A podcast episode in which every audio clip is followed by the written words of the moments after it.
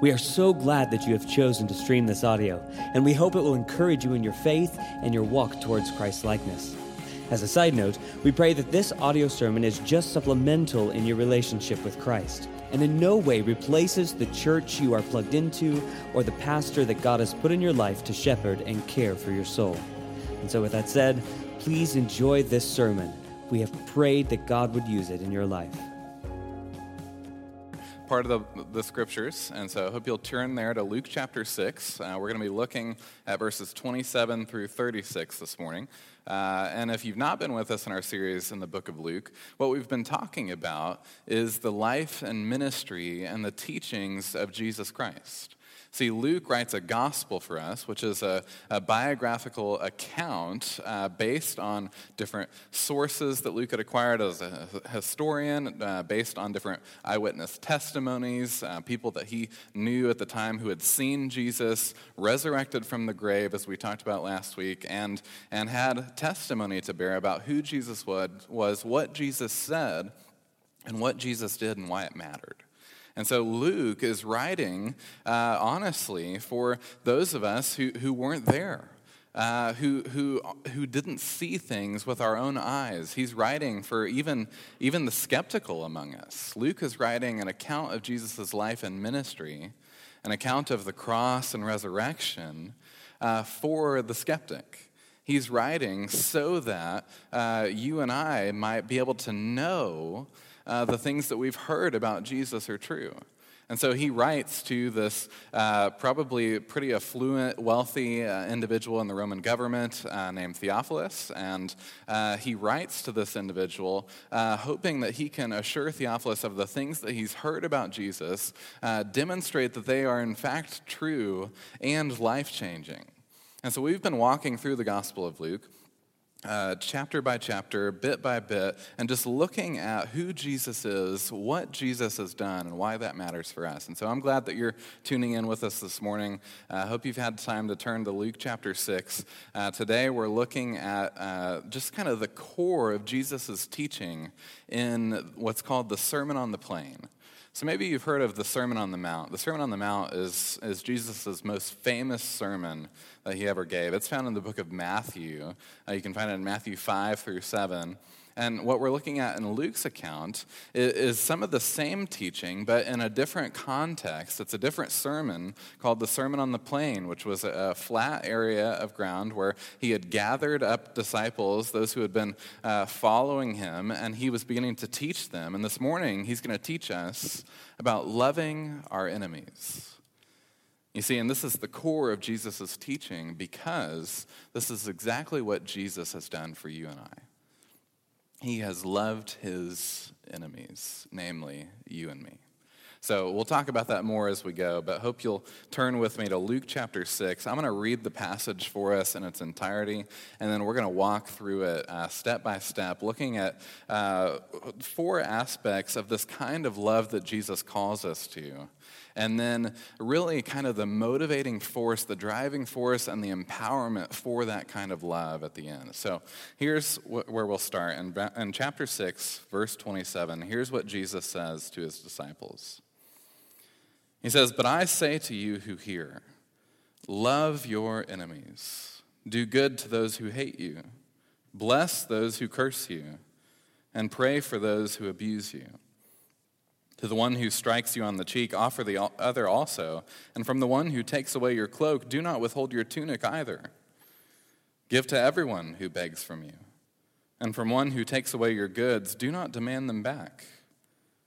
And as you wish that others would do to you, do so to them. If you love those who love you, what benefit is that to you? For even sinners love those who love them.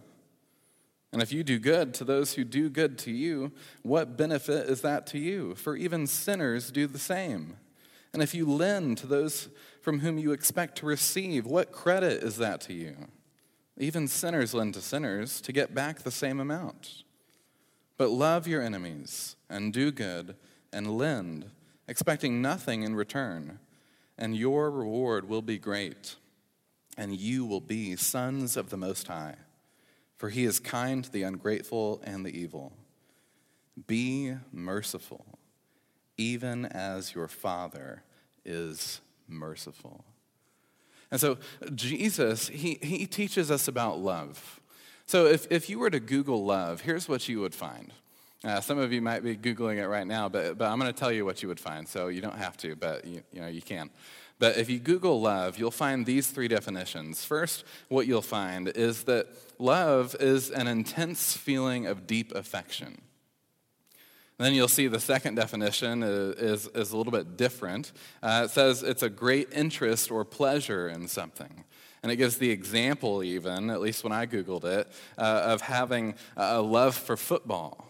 Okay?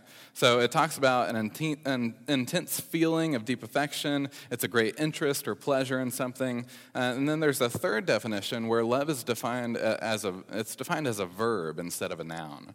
And, and so, as it's defined as a verb, it says to, to feel a deep romantic or sexual attachment to someone. And so, these are the definitions of love in our culture. It's, it's feeling based. It's, it, it's something that, that we really like. It, it's something that is emotion driven or, or attraction driven. It, it's based on uh, liking something or someone It's based on an attraction, a feeling, sometimes an intense feeling.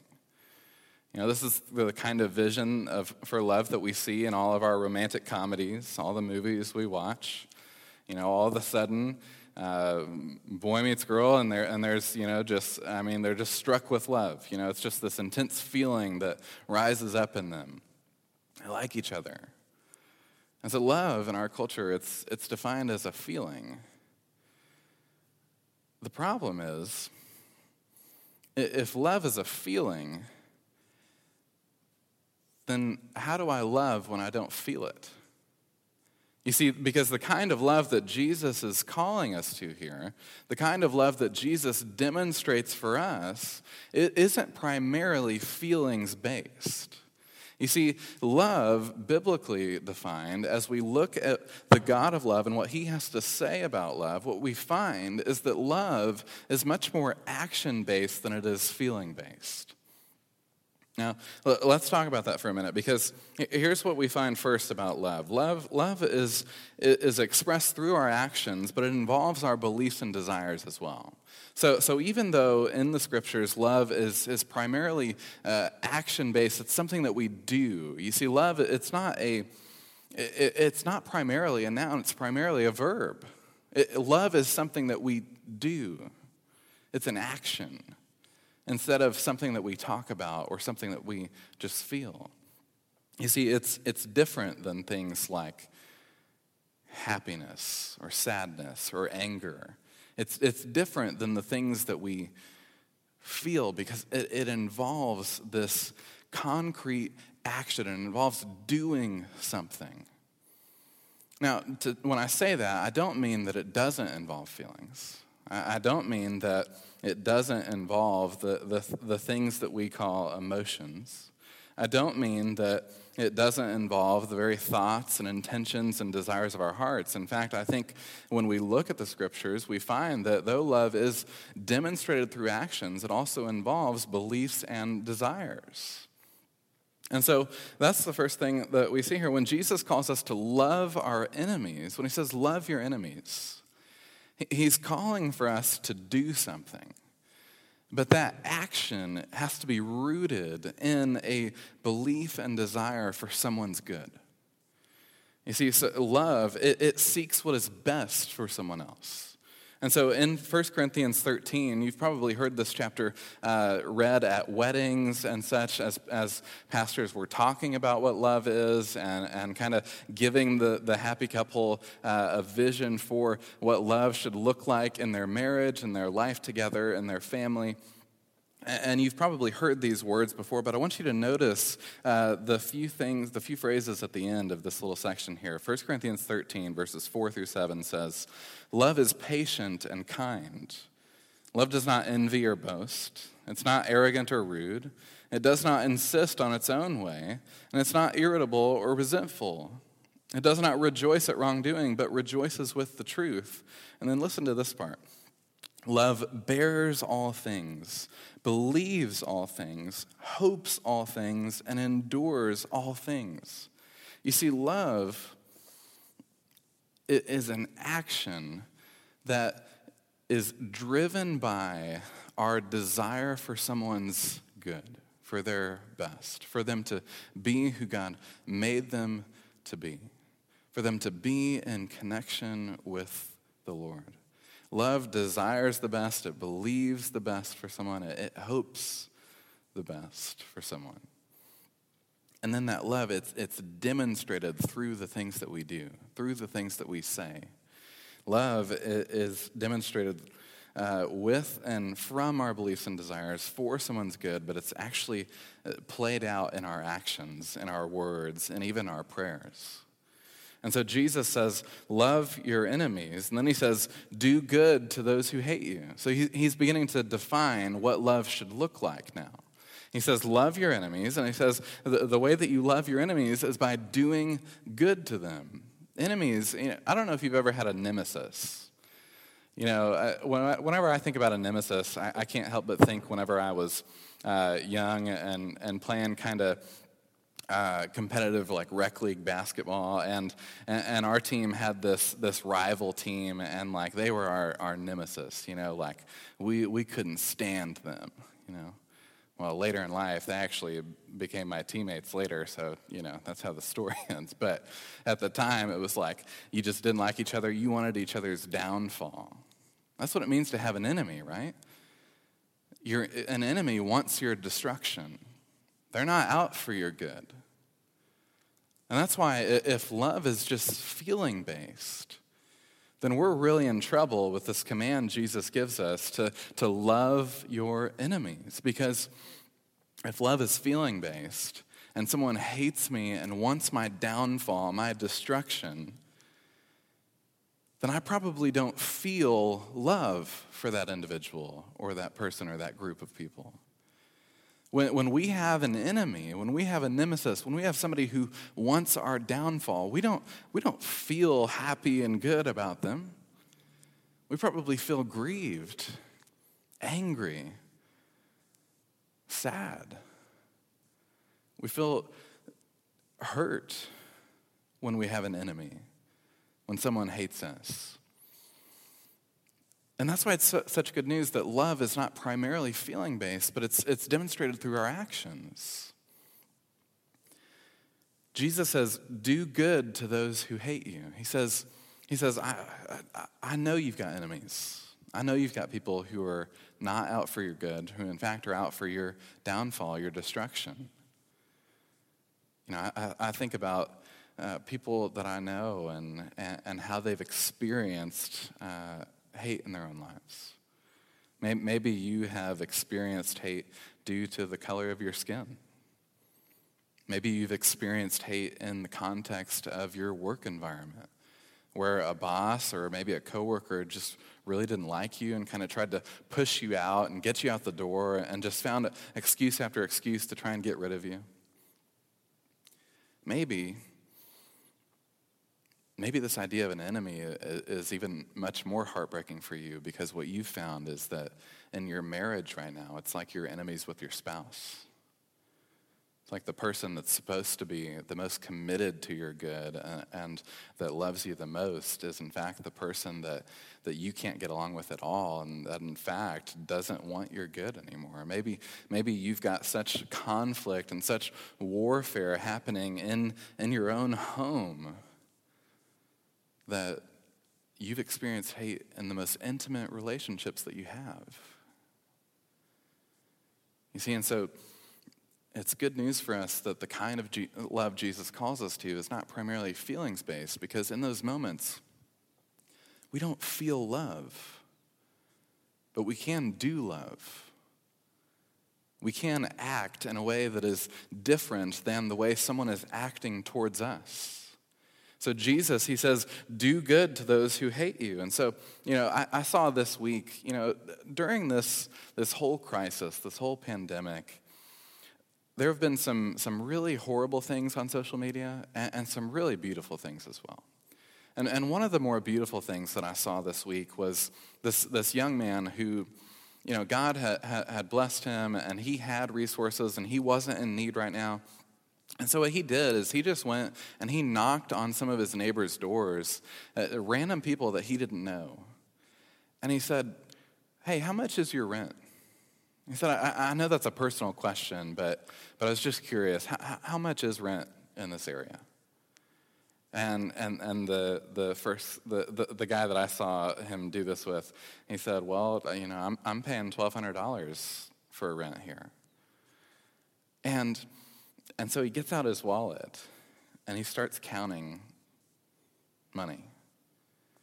And he says, there's $1,200.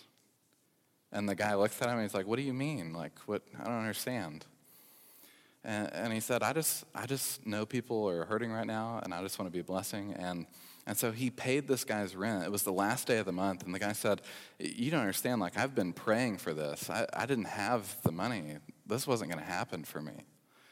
And, and, and he just did something. He, he acted out love, he demonstrated love through actions.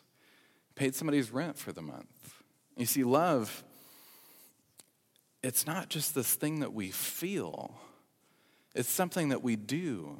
It's something that is expressed through the, the things that we do for people, the words that we speak to people, the, the prayers that we pray for people. Love is very practical. Love is very demonstrative. It is demonstrated through the things we do. And so maybe right now, eh, you've got somebody who's kind of a nemesis Maybe you've got an enemy. Maybe, maybe it's your neighbor who always complains about your lawn and reports you to the, the, the HOA.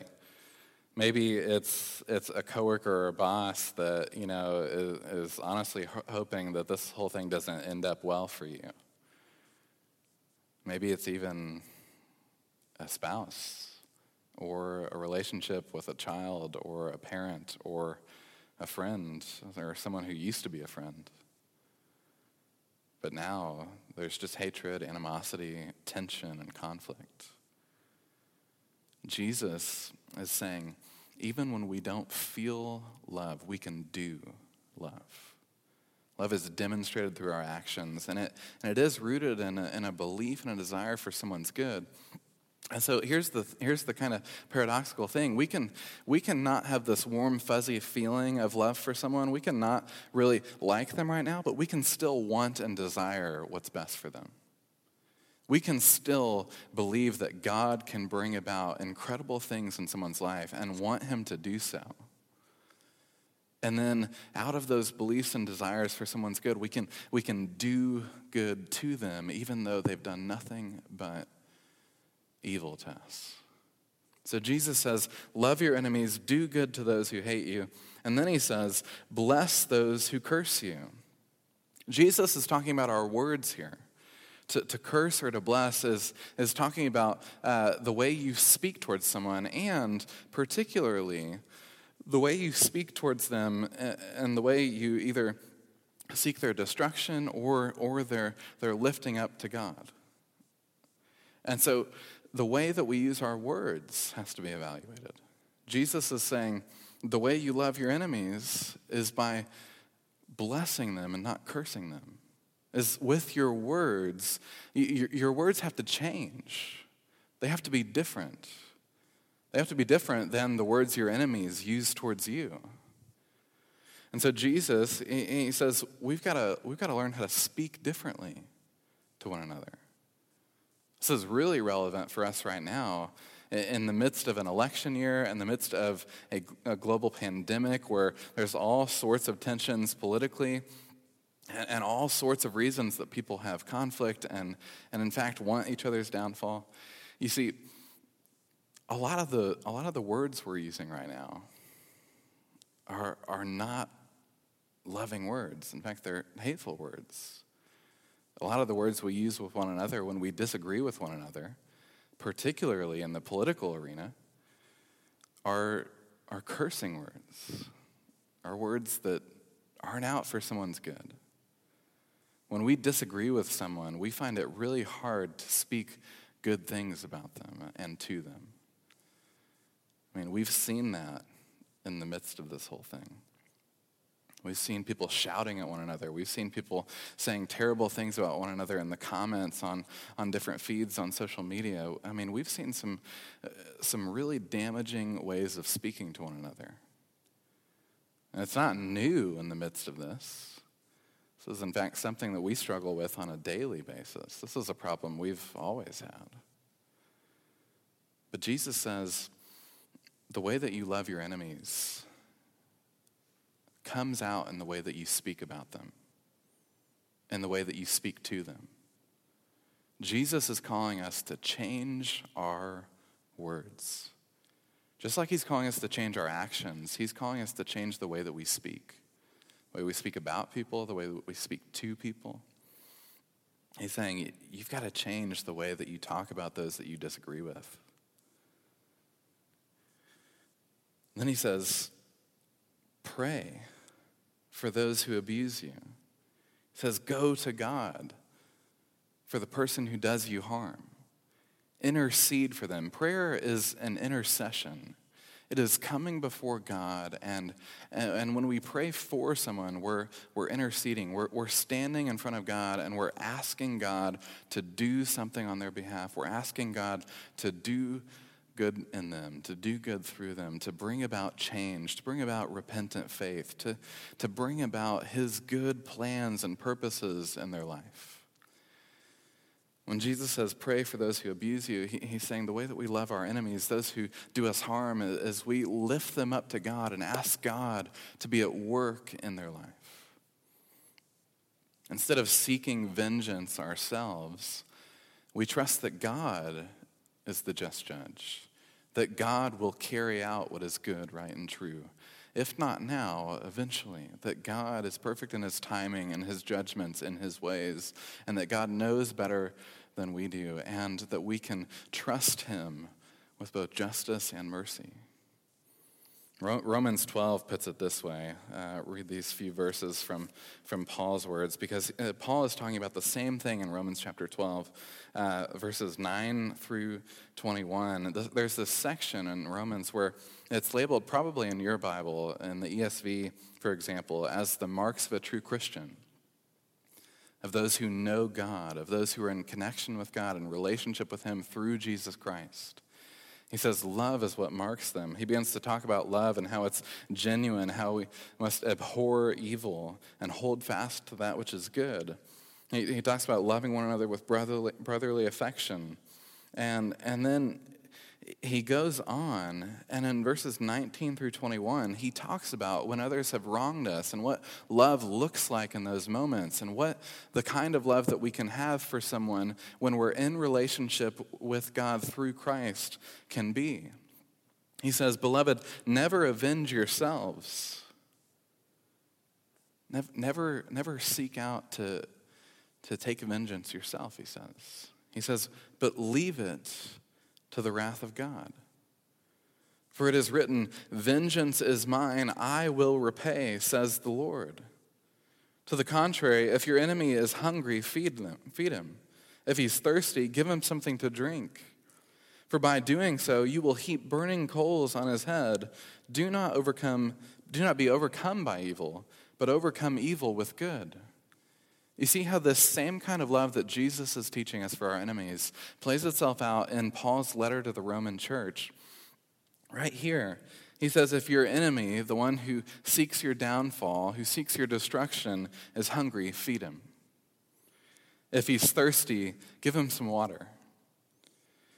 For by doing so, you'll heap burning coals on his head. I don't know about you, but whenever there's something on my skin that burns, I, I want to get out of that situation. I want to change some things about what's happening there. God's word is telling us that when we love people like this, it, it exposes evil for what it is. When we respond to evil and harm from others with love that is demonstrated through good actions, through blessing them with our words, and then even, even taking our concerns to God and praying for those who oppose us, who seek our downfall. When we love like this, It heaps burning coals on their heads. It, it says, hey, what you're doing is not right. It demonstrates the evil, and it, and it, Lord willing, causes them to, to see what's happening and what they're doing and, and to turn from it. That's the hope. Is that the evil being done would stop. But the way that we're called to go about it is, is, is not by striking back, but by demonstrating love through good actions and words and even interceding for those who harm us. This is a radical kind of love. This is, this is unexpected. This is something that is altogether different than, than what we would expect. Jesus, he's going to demonstrate this through, through three examples.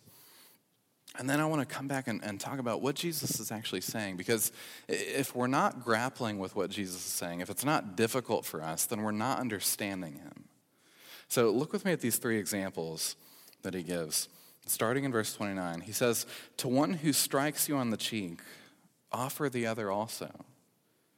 And from one who takes away your cloak, do not withhold your tunic either. Give to everyone who begs from you, and from one who takes away your goods, do not demand them back. You see, Jesus, he gives these three examples of, of what this kind of love for enemies and love for those in need can look like. And, and these examples are, are unexpected, they're surprising. You see, when someone, when someone hits you, the, the expectation is you either flee or you fight. You either get away or, or you fight back. You hit them right back. That's what's expected. Jesus says when someone hits you on, on this cheek, turn the other towards them. Like, expose the other cheek. Say, hit me again. It's totally unexpected. Jesus says when somebody steals your coat or your hoodie, go ahead and give them your t shirt as well.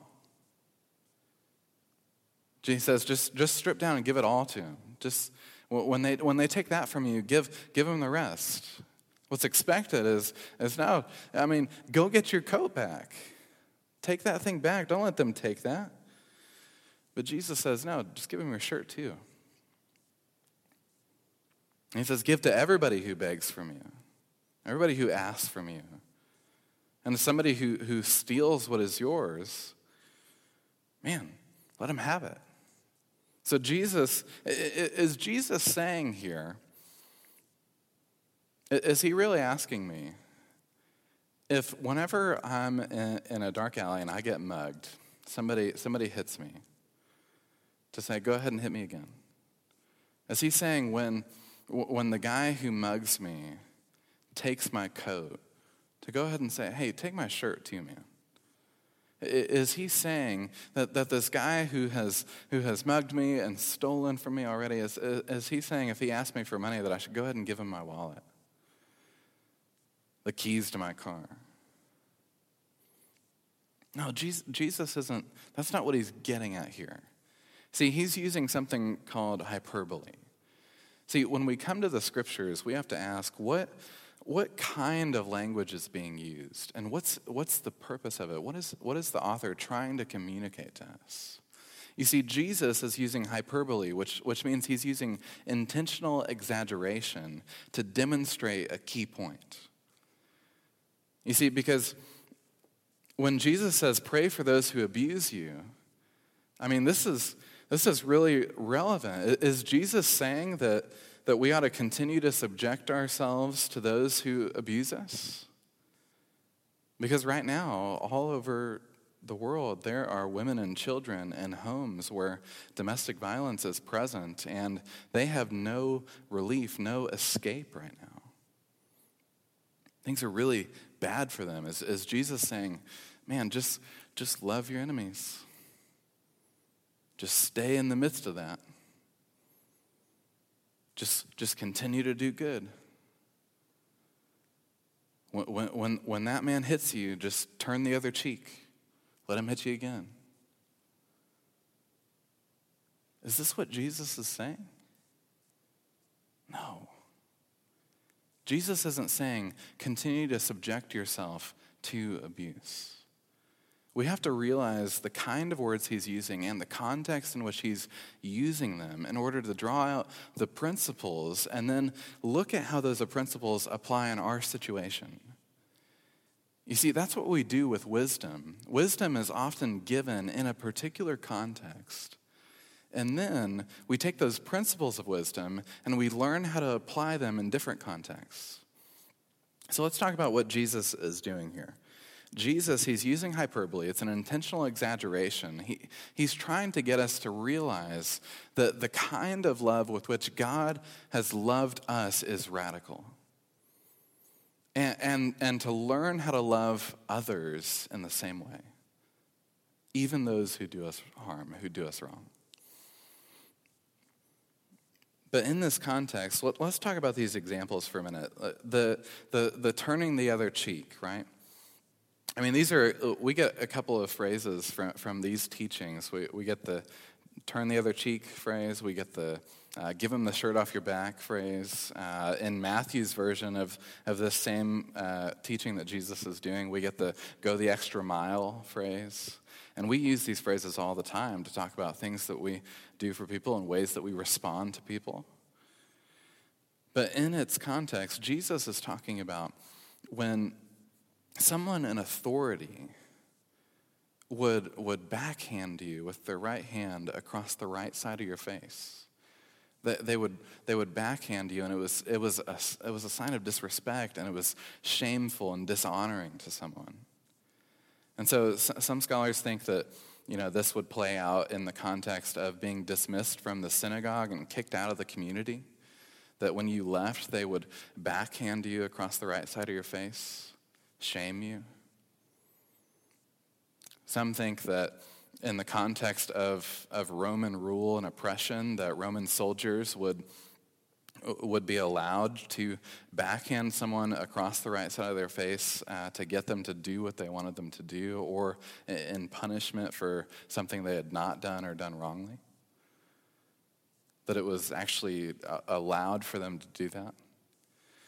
But then what Jesus is saying is when, when you turn the other cheek, he's not saying continue to subject yourself to abuse. He's saying expose the evil for what it is. Because when you turned your cheek, you required that person to hit you in a different way. They no longer could take their right hand and backhand you across the right side of your face, which was in some contexts maybe acceptable. Instead, they would have to hit you in a totally different way that actually demonstrated that they were the one in the wrong that, that they were the one that was being shameful and dishonoring, that they were the one doing evil. See, Jesus is teaching here a kind of, of peaceful resistance, a, a way to uh, resist that is not in kind, that, that isn't about retaliation, that isn't about striking back, but instead, through love, exposes the evil for what it is. Same thing with the idea of, of taking the coat away. A, a coat would have been uh, what someone wore during the day, that keep, and then it would have also kept them warm at night. And so when you took someone's coat, you were taking something that they absolutely needed, and they didn't have a bunch of extras like we do lying in our closets. This was all they had. You took that from them. And then to, to, to also give the tunic would have been to strip down naked and go streaking through the streets. So is Jesus saying, yeah, when, when they take your coat away, strip down naked and go streaking? No, he's not saying that. It's hyperbole, it's intentional exaggeration. He's trying to make a point that when someone wrongs you, respond in such a way that is out of love, that demonstrates love, which is contrary to what they've demonstrated towards you, which is evil and hate. He's saying, react in such a way that exposes the evil for what it is in hopes that it heaps burning coals on their heads so that they'll see their evil and turn from it. He's saying, trust the Lord with justice. Leave it up to God. Trust the Lord with vengeance, knowing that He is a just judge and that He brings about that which is good, right, and true. If not right now, eventually He will. Trust the Lord does this and instead respond by doing good to someone who does not deserve it. Because in doing good to someone who does not deserve it, we expose the evil that they've done to us for what it is. And hopefully, as we, as we pray for the one who abuses us, hopefully the Lord shows them the error of their ways. So, listen, like I said, this kind of wisdom, we have to take those principles and learn how to apply them in particular contexts in our context, in our story, and what things look like in our life. So listen, if if you're at home right now and you're in an abusive environment and and you're afraid for your life and you're afraid for your kids, Jesus is not staying, saying, stay there. That's not what he's saying. He's not saying continue to subject yourself to abuse. He's saying Learn to love your enemies by exposing evil for what it is. Learn to do good in such a way that, that demonstrates the evil for what it is and that in fact calls someone to turn from it, to stop doing it. And what that looks like for you, that might be hard to figure out. So please don't do this alone please re- reach out to a, a, a, pastor like me or Pastor Cameron, or, or reach out to a counselor who, who knows these kinds of situations and the dynamics involved. Reach out to the National Domestic Violence Hotline if you can in a safe way. Uh, reach out and, and get some help to learn what taking Jesus' teaching, what it looks like in your context, what it looks like to wisely apply these kinds of principles. What it looks like to confront and resist in a godly way that exposes evil for what it is. Because when we love people like this, it demonstrates and corrects wrongdoing, and it's with the hope of God bringing about repentance and redemption uh, by doing good and not harm. You see, we, we don't respond in kind in the same way because it just reinforces the evildoer's worldview. When someone shouts at us and we shout back at them, it tells them that this is how people should interact. When someone hits us and we hit them back, it tells them that what they're doing is a normal way of acting towards someone. So instead, Jesus is showing us a better way. He's, he's, he's trying to show us how to respond to hatred with love, to evil with good because it exposes evil and hatred for what they are. And so Jesus is showing us something very radical here, a radical way of demonstrating love that, that seeks God's best and seeks about change and a turning from evil towards that which is good in Christ. Wish we could keep talking about that a little more because there's so much more to say, but, but let's keep moving. Here in verse 31, uh, there's something that's really famous here. He says, And as you wish that others would do to you, do so to them. This is what's called the golden rule. I like to call this the, the preschool of love because this is, this is what should be basic for us, right? That we would act towards others in the way that we want to be treated ourselves. That we would speak towards others in the way that we want to be spoken to. That we would do for others that which we would want done for us. This is, this is preschool kind of love. This is the basics and fundamentals of the way that we should react and, uh, to other people and interact with them in relationships. Uh, the reason I call it the preschool of love is because whenever you were in preschool, you probably had a teacher say this to you. Whenever you took a toy from another kid or, or, or you shoved another kid down or, or, or that was done to you, you probably had a teacher that came up to the person who had done wrong and, and said, do unto others as you would have done unto you. Act towards other people the way that you want to be treated. Treat them the way you want to be treated. This is the golden rule. It's the preschool of love. It's the fundamentals, the basics. But here's the problem you and I don't have the basics down. We still need to go back to the preschool of love and learn. This is a, a, lifelong deal. We need to continue learning to love one another like this. Because if we can learn how to love one another like this, it will transform our lives and our relationships. If you can learn to ask, is that how I would want to be treated? If you can learn to step into somebody's shoes and say, what would I want if I were them?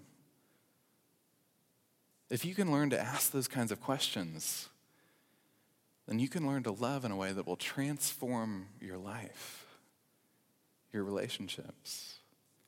Imagine if we did this in marriage.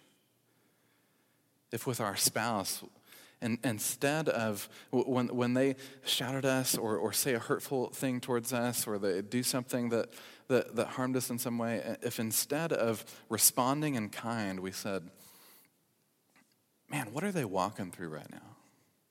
What are they experiencing? And, and if I were in their shoes instead of in mine, what would I want? What would I want someone to do? What would I want somebody to say? What would I want from me if I were them? If we learned to love like that, it would transform our marriages. It would totally and utterly change them. If we learned to ask those simple preschool love kind of questions before we responded, if we did this with, with our kids and, and kids with their parents, and if we did this in the workplace with our coworkers and our bosses, if we, if we tried to understand what was going on in their lives and said, What would I want someone to do or say? It reminds me of, of this new show that's on TV, Zoey's Extraordinary Playlist. Maybe you've seen it. I'm not a big musical person. But, but Brittany loves it, and so we watch it all the time. Pastor Cameron and Ashley love it, they watch it. And, and I'm not a musical guy, but I'll watch it with my wife and, and, and such. And, and I remember one episode where Zoey, the main character, was beginning to get some insight into what was going on in her boss's life. Her boss was was kind of a hard, difficult person. Uh, at least that's how she had known her.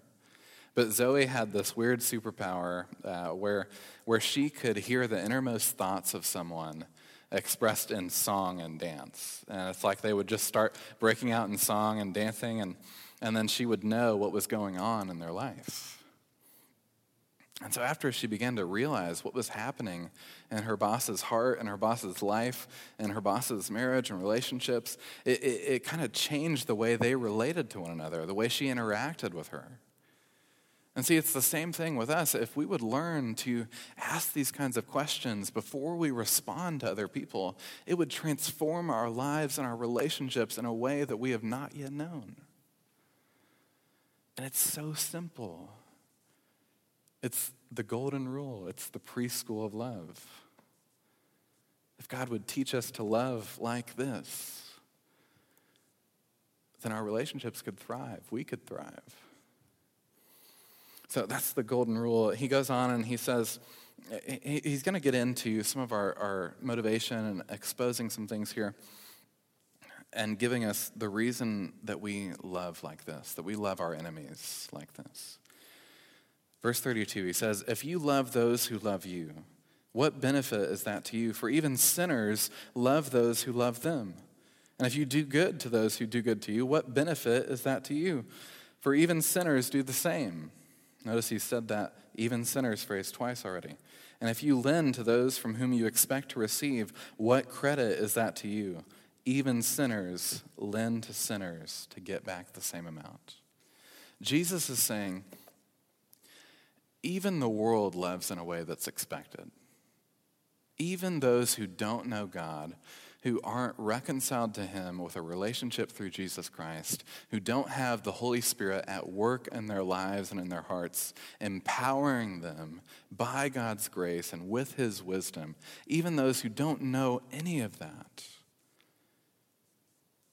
can do good to someone who does good to them, can lend to someone expecting that it's going to be repaid can speak to someone in a kind way that speaks kindly to them, even unbelievers, even those who don't know God, can act like this.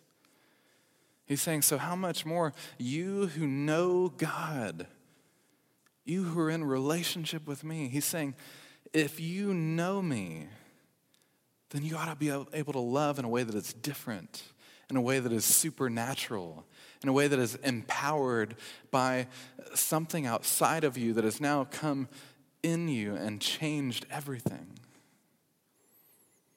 See, if we have the Holy Spirit of God living inside of us, then we ought to be able to love differently than someone who doesn't. We ought to be able to not retaliate and respond in kind, but instead do good to those who hate us. Love our enemies, bless those who curse us, even pray for those who abuse us and do us harm. Because God is at work in us. He's saying, even sinners know how to love those who love them. But if you know me, you can learn to love your enemies, those who don't love you, those who hate you. He goes on, verse 35, he says, uh, and he said, But love your enemies, do good and lend, and, you, and expect nothing in return, and your reward will be great. You will be sons of the Most High. He's beginning to talk about who we are, our identity sons of God, sons of the Most High.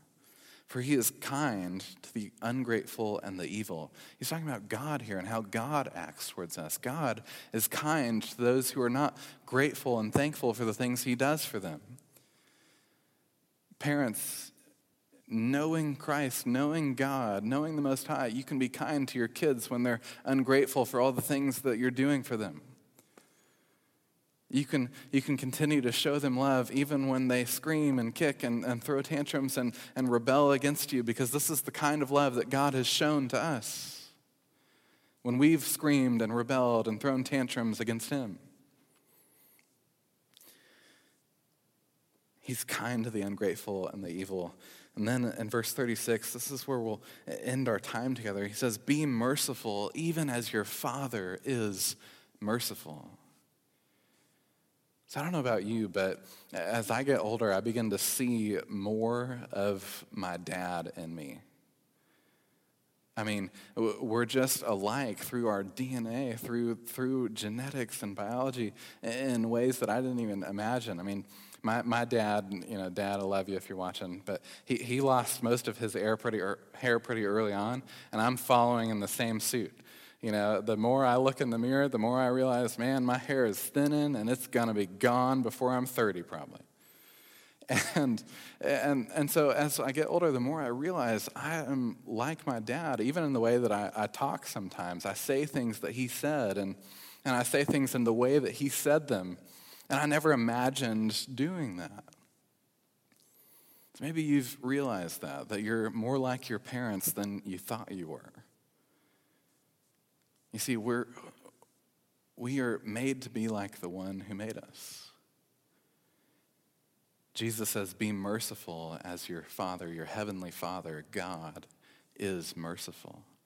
You see, how do we learn how to love our enemies? We love our enemies because God loved his, because God loved us. You see, the, the gospel it doesn't start with the good news, it starts with the bad news. And here's the bad news the bad news is that you and I, though we had a good, gracious God, we chose to go our own way, to rebel against Him, to walk away from Him, to say, I know better than you do. And we became His enemies, thinking that walking away from Him was for our good, when in reality, living in relationship with Him is where we find our good. And so we became God's enemies. We rebelled against the king. God is a king. And so to walk away from him is to commit an act of treason.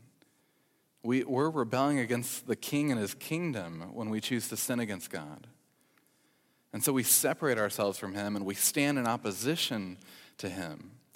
And what Jesus is saying is that the, the truth of the gospel teaches us to love because God has been merciful to those of us, you and me, who don't deserve it. To those who have been his enemies, he has loved us. In Romans 5, Paul, we, we won't read it, but Paul says that even while we were still sinners, even while we were still God's enemies, God loved us and demonstrated his love for us in this that Jesus died for us in our place. See, Jesus, he teaches us to love our enemies by the way that he's loved us. He, see, Jesus, he was stricken and beaten for us. Jesus was stripped of his clothes and all that he owned and naked on a cross for us, dishonored and shamed for us.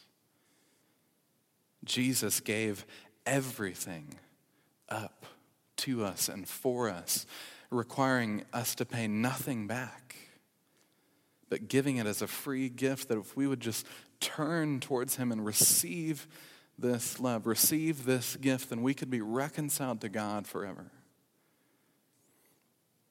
You see, God loved his enemies, you and me. And that's what drives us to love ours. It's not a, it's not a love your enemies and, and then you'll be reconciled to God. It's that God has loved you, his enemy. Be reconciled to him and you'll learn to love your enemies. So the motivation for loving your enemies, for loving our enemies, is found in the cross of Jesus Christ, in our only hope in life and death, being in relationship to God, knowing Him, and being reconciled to Him. So, are you reconciled to Him today? Do you know this God? Have you placed your faith in Jesus Christ? Because if you haven't, you're going to try in vain to learn to love difficult people. You're going to try in vain to learn to love your enemies well. Sure, you might succeed in a brief moment, you might do a good thing, but then living this kind of life of love, you can't do it unless you know the God of love, unless you know the God who has loved us. So if you don't know him today, I'm going to pray for us, and I hope you'll take this time to pray to him as well and, and, and place your faith in him. Ask that he would transform and mold your heart and, and make you like himself, that he would utterly change your heart and life. Because God has loved us, his enemies, and so we can love ours. Let's pray. Father God, we thank you this morning for your mercy. And we thank you that you have shown us what we did not deserve, and you've withholded from us that which we did deserve. We thank you that you've loved us like this.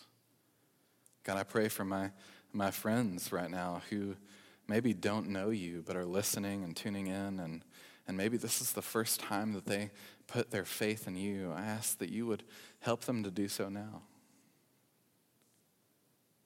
And help them to, to share that with us, to share that with a, a, Christian friend, someone who has been walking with you for a while and, and knows how to kind of guide them on the path and, and show them how wisdom applies to their situation and, and their life.